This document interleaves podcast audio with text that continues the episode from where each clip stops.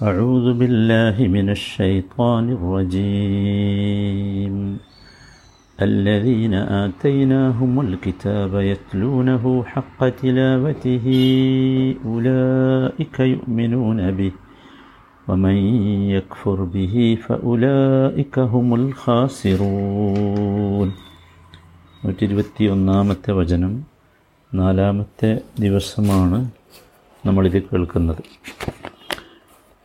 നമ്മളിതിന്റെ വിശദീകരണങ്ങൾ മനസ്സിലാക്കി. അല്ലദീന ആത്തൈനാഹുമുൽ കിതാബ നാം വേദം നൽകിയിട്ടുള്ളവർ യത്ലൂനഹു ഹക്കത്തിലവറ്റിഹി അതിനെ വായിക്കേണ്ട വിധം അവർ വായിക്കുന്നു. അങ്ങനെയുള്ളവർ ഉലായിക്കയു മിനു നബി അവരാണ് ഖുർആാനിൽ യഥാർത്ഥത്തിൽ വിശ്വസിച്ചിട്ടുള്ളവർ ഒമൻ ബിഹി. അതിനെ നിഷേധ രൂപത്തിൽ സമീപിച്ചാൽ ഫഉലൈക്കഹുമുൽ ഖാസിറൂൻ. അവർ തന്നെയാണ് യഥാർത്ഥത്തിൽ നഷ്ടക്കാർ. ഇതിന്റെ വിശദീകരണമാണ് കഴിഞ്ഞ മൂന്ന് ക്ലാസ്സുകളിൽ നമ്മൾ മനസ്സിലാക്കിയത്. ഇൻഷാ അള്ളാ ഇന്ന് ഈ വചനങ്ങളിൽ നിന്ന് നമ്മൾ മനസ്സിലാക്കേണ്ട വളരെ ഗൗരവമുള്ള ചില കാര്യങ്ങൾ എണ്ണിപ്പറയാനാണ് ഞാൻ ഉദ്ദേശിക്കുന്നത്. അതിൽ അതിലൊന്നാമത്തേത് ഈ വചനത്തിൽ നിന്ന് നമുക്ക് കിട്ടേണ്ട ഒന്നാമത്തെ കാര്യം അള്ളാഹു സുബാനഹു തായാല അള്ളാഹു അവന്റെ മഹത്തായ കൃപ കൊണ്ട് വേദം നൽകുകയും അതിനെ വായിക്കേണ്ട വിധം വായിക്കുകയും ചെയ്തവർക്ക് കിട്ടുന്ന വലിയ അനുഗ്രഹമാണ്. വേദത്തിന്റെ ആളുകളായി എന്നത് അനുഗ്രഹമാണ്.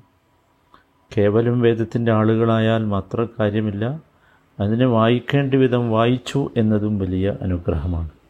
ആ അനുഗ്രഹമാണ് അള്ളാഹു ഇവിടെ പ്രത്യേകമായി എടുത്ത് പറയുന്നത്. രണ്ടാമത്തെ കാര്യം വേദത്തെ ഖുർആാനിനെ കേവലം അതിൽ അത് ശ്രേഷ്ഠതയുണ്ട് അതിൽ ശ്രേഷ്ഠതയുണ്ട് അത് മഹത്തായതാണ് അതിനൊരുപാട് പോരിശകളുണ്ട് എന്ന രീതിയിൽ അതിനെ സമീപിച്ചത് കൊണ്ട് മാത്രം കാര്യമായില്ല. അതല്ല യഥാർത്ഥത്തിൽ ശ്രേഷ്ഠത. ചില ആളുകളൊക്കെ ഖുറാനെ മുകളിൽ വെക്കാറുണ്ട് ഖുറാനെ പൊതിഞ്ഞു വെക്കാറുണ്ട് ഖുറാനെ ചുംബിക്കാറുണ്ട് ഖുറാനെ പലതര പലതരത്തിലും ബൗദ്ധികമായി ബഹുമാനിക്കാറുണ്ട്. പക്ഷേ അതൊന്നുമല്ല കാര്യം. കാര്യം യത്ലൂനഹു ഹക്ക തിലാവത്തി എന്നതാണ്. വായിക്കേണ്ട വിധമുള്ള വായന. അത് നമ്മൾ വിശദീകരിച്ചല്ലോ മൂന്ന് രൂപത്തിൽ. അത് വായിക്കുമ്പോൾ ആ രീതിയിൽ അതിനെ സമീപിക്കുമ്പോൾ മാത്രമാണ് ഖുർആാനിന്റെ ശ്രേഷ്ഠത അതിന്റെ ഫതിൽ അതിന്റെ പോരിശ നമുക്ക് ലഭിക്കുകയുള്ളൂ എന്ന് നാം മനസ്സിലാക്കണം. മൂന്നാമത്തെ കാര്യം ഈമാനിന് ഒരു അലാമത്തുണ്ട് ഒരടയാളമുണ്ട്. ആ അലാമത്തെന്ന് പറയുന്നത് അമലാണ് പ്രവർത്തനമാണ്. പ്രവർത്തനമില്ലെങ്കിൽ ഈമാൻ പരിപൂർണമാകുകയില്ല. അതാണ് ഉലായിക്ക യുമിനൂന നബിഹി എന്നതുകൊണ്ടുള്ള ഉദ്ദേശം. എന്തിനു ശേഷം? യത്ലൂനഹു ഹക്ക തിലാവത്തിഹി എന്നതിന് ശേഷം. അപ്പോൾ പാരായണം കൊണ്ട് കാര്യമില്ല. ആ പാരായണം വിശ്വാസത്തിലേക്ക് എത്തിക്കണം അമലിലേക്ക് എത്തിക്കണം എന്നർത്ഥം. അത് പ്രധാനപ്പെട്ട വിഷയമാണ്. നാലാമത്തെ കാര്യം വിശുദ്ധ ഖുർആാനിനെ ആരെങ്കിലും എതിർക്കുകയാണെങ്കിൽ അതിനോട് വിയോജിപ്പ് പ്രകടിപ്പിക്കുകയാണെങ്കിൽ അത് അവന്റെ ഈമാനിന് ന്യൂനതയുണ്ട് എന്നതിന്റെ തെളിവാണ്. അവന്റെ ഈമാനിന് കുറവുണ്ട് എന്നതിന്റെ തെളിവാണ്. അതെങ്ങനെ മനസ്സിലായി? അത് അള്ളാഹു ഇവിടെ പറഞ്ഞല്ലോ എത്ലൂനഹു ഹക്ക തിലാവത്തിഹി ഉലായിക്കയുമിനു നബിഹി എന്ന് പറഞ്ഞല്ലോ. ഖുർആാനെ വായിക്കേണ്ട വിധം വായിക്കുന്നു അവർക്കാണ് അവരാണ് യഥാർത്ഥത്തിൽ ഖുർആാനിൽ വിശ്വസിക്കുന്നവർ എന്ന് പറഞ്ഞല്ലോ. അതിനർത്ഥം വായിക്കേണ്ട വിധം അതിനെ വായിക്കാതിരുന്നാൽ സമീപിക്കേണ്ട വിധം അതിനെ സമീപിക്കാതിരുന്നാൽ അവർക്ക് ഈമാൻ ഉണ്ടാവുകയില്ല അല്ലെങ്കിൽ അവരുടെ വാ ആ തിലാവത്തിന്റെ വായനയുടെ അതിനെ സമീപിക്കുന്നതിന്റെ രീതിയിൽ വരുന്ന കുറവനുസരിച്ച് ഈമാനിലും എന്ത് സംഭവിക്കും? കുറവ് സംഭവിക്കും. ഇത് നമ്മൾ ഗൗരവപൂർവം കാണേണ്ട ഒരു കാര്യമാണ്. പലപ്പോഴും ഖുർആാനിനെ പഠിക്കാൻ നമുക്ക് സമയമല്ല അത് വായിക്കാൻ സമയമല്ല അതിനെക്കുറിച്ച് ചിന്തിക്കാൻ സമയമല്ല. നിങ്ങൾ ആലോചിച്ച് നോക്കൂ. ന്യൂസ് പേപ്പർ വായിക്കാൻ സമയമുണ്ട് അല്ലേ? എല്ലാ ഓളജികളും എല്ലാ സയൻസും തിയറിയും ഒക്കെ പഠിക്കാൻ സമയമുണ്ട്. നമ്മുടെ ബിസിനസ്സിനെക്കുറിച്ച് കുടുംബത്തെക്കുറിച്ചൊക്കെ ചിന്തിക്കാൻ സമയമുണ്ട്. ഇതിനൊക്കെ നമുക്ക് സമയമുണ്ട്. ഈ സമയം യഥാർത്ഥത്തിൽ ആര് തന്നതാ? അള്ളാഹു തന്നതാണല്ലോ. എന്നിട്ട് അള്ളാഹു തന്ന സമയത്തിൽ അള്ളാഹുവിന്റെ കലാമിനെ വായിക്കാനോ കേൾക്കാനോ പഠിക്കാനോ ചിന്തിക്കാനോ സമയമില്ല എന്ന് പറഞ്ഞാൽ അതിൽ പരം നന്ദികേട് മറ്റെന്താണ്? നമ്മൾ ശരിക്ക് ശ്രദ്ധിക്കണം. അഞ്ചാമത്തെ കാര്യം ഖുർആാനിന്റെ തിലാവത്ത് രണ്ട് രീതിയിലുണ്ട്. നമ്മൾ ഖുർആാനെ സമീപിക്കേണ്ട മൂന്ന് രീതി പറഞ്ഞു. അതിന് തിലാവത്തിന് രണ്ട് രീതിയുണ്ട്. ഒന്നാമത്തേത് തിലാവത്തു ഹക്കാണ്. രണ്ടാമത്തേത് തിലാവത്തു നാക്കിസയാണ് തിലാവത്തു ഹക്ക് എന്ന് പറഞ്ഞാൽ എന്താ നമ്മൾ നേരത്തെ കഴിഞ്ഞ ക്ലാസ്സുകളിലൊക്കെ വിശദീകരിച്ചിട്ടുണ്ട്. അത് അതിന്റെ ലഫ്ലിലുള്ള തിലാവത്ത് മഴനയിലുള്ള തിലാവത്ത് അതിനെ അതിന്റെ അമലിലുള്ള തിലാവത്ത് അതുപോലെ തദബ്ബറിലുള്ള തിലാവത്ത്.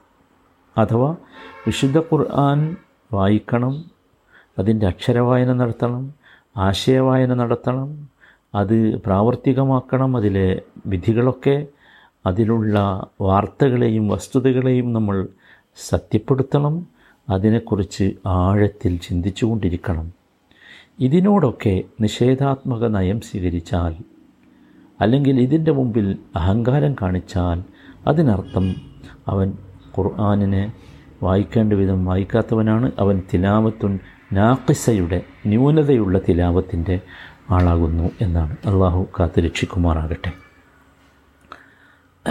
ആറാമത്തെ കാര്യം ഒരു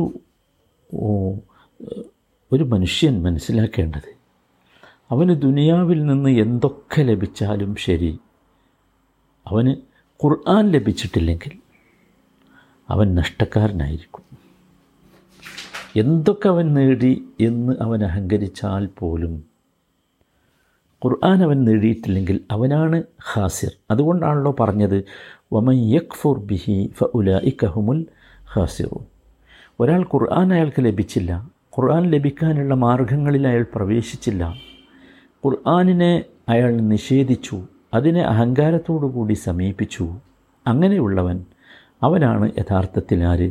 ഫ ഉലഇക്കഹുമുൽ ഹാസിറൂൻ ഹുസ്രാൻ എന്നതിന്റെ അർത്ഥം നമ്മൾ പറഞ്ഞു നഷ്ടമെന്നാണ്. അതിന്റെ നേരെ വിപരീതം ലാഭമാണ്.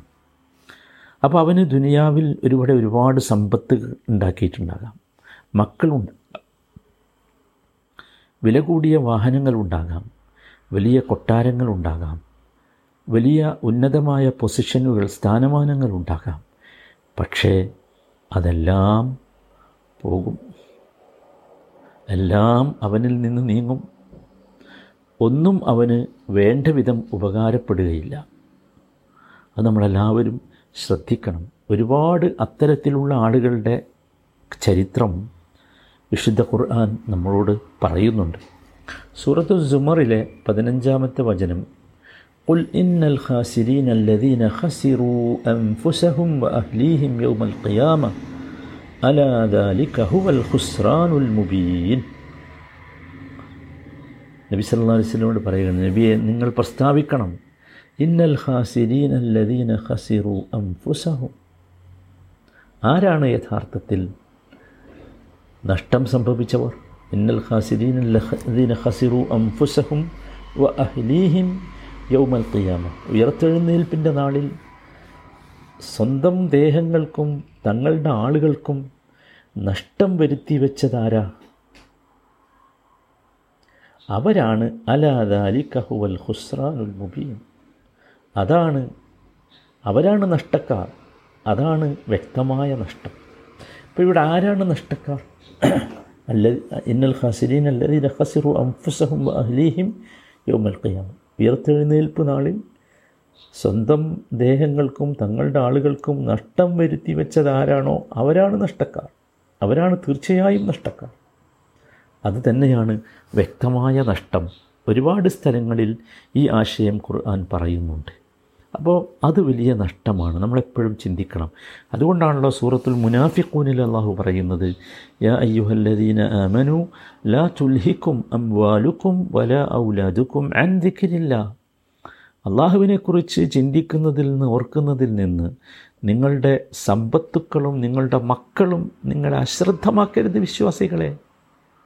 അശ്രദ്ധമാക്കരുത്. എപ്പോഴാണോ അള്ളാഹുവിനെ ദിക്കർ ചെയ്യുന്നതിൽ നിന്ന് നമ്മുടെ മക്കളും നമ്മുടെ സമ്പത്തും നമ്മുടെ ദുനിയാവുമൊക്കെ നമ്മെ അശ്രദ്ധമാക്കുന്നത് അപ്പോൾ നമ്മൾ നഷ്ടക്കാരായി. ഹുമുൽ ഖാസിറൂൻ. അങ്ങനെയല്ലേ പറഞ്ഞത്? അങ്ങനെ ഒരാൾ പ്രവർത്തിച്ചാൽ അവരത്ര യഥാർത്ഥ നഷ്ടക്കാർ. അപ്പോൾ അവരുടെ ദുനിയാവിൽ അവരെന്ത് നേടിയാലും ശരി അതാണ് ഏറ്റവും വലിയ നഷ്ടം എന്നർത്ഥം. അള്ളാഹു കാത്തിരക്ഷിക്കുമാറാകട്ടെ. അതുകൊണ്ട് നമ്മളൊക്കെ ആ കാര്യം പ്രത്യേകമായി ശ്രദ്ധിക്കണം. ഖുർആൻ നേടണം നമ്മൾ എങ്ങനെയെങ്കിലും എങ്ങനെ അധ്വാനിച്ചാണെങ്കിലും എന്ത് ക്ലേശം സഹിച്ചാണെങ്കിലും എന്ത് വില കൊടുത്താണെങ്കിലും ഖുർആൻ നേടണം സഹോദരങ്ങളെ. ഇനി നമുക്ക് പിടിച്ചു നിൽക്കാൻ നിർവാഹമില്ല. കാരണം ഖുർആൻ നേടാനുള്ള ഒരുപാട് മാർഗങ്ങൾ നമ്മുടെ മുമ്പിൽ തുറന്നു വെക്കപ്പെട്ടിരിക്കുന്നു. വിശേ വിശേ വിശേഷിച്ചും കോവിഡ് നാളിൽ സമയമില്ലെന്ന് പറയുന്നവരോടൊക്കെ കോവിഡ് തങ്ങളുടെ വീടകങ്ങളിലേക്ക് ബെഡ്റൂമുകളുടെ അകത്തേക്ക് ഖുർആൻ വന്നു. ആലോചിച്ച് നോക്കൂ സുബാനല്ല അവസാനമായി മനസ്സിലാക്കേണ്ടത് ഖുർആൻ വായിക്കുന്നവരുടെ മർത്തബ അവരുടെ ഗ്രേഡിന്റെ ഉയർച്ച എത്രയാണ് എന്നത് ഈ വചനത്തിലുണ്ട്. അതേതാ? ഉലായിക്ക യുമിനൂന ബിഹി. ഉലായിക്ക എന്നത് ബഈദിനുള്ള ഇഷാറയാണ്. ദൂരത്തേക്ക് ചൂണ്ടാനുള്ളതാണ് ഉലായിക്ക ഇവിടെ ഏതാ ദൂരം? ഉലായിക്ക യുമിനൂന ബിഹി എന്ന് പറഞ്ഞാൽ ആ ഉലായിക്ക ആ ദൂരം യഥാർത്ഥത്തിൽ ഈ ഖുർആാനിനെ വായിക്കേണ്ട വിധം വായിച്ചവരുടെ ഉന്നതമായ സ്ഥാനത്തെയാണ് സൂചിപ്പിക്കുന്നത്. അള്ളാഹു ആ ഉന്നതമായ സ്ഥാനത്തിൽ നമ്മളെയൊക്കെ എത്തിച്ചു തരുമാറാകട്ടെ.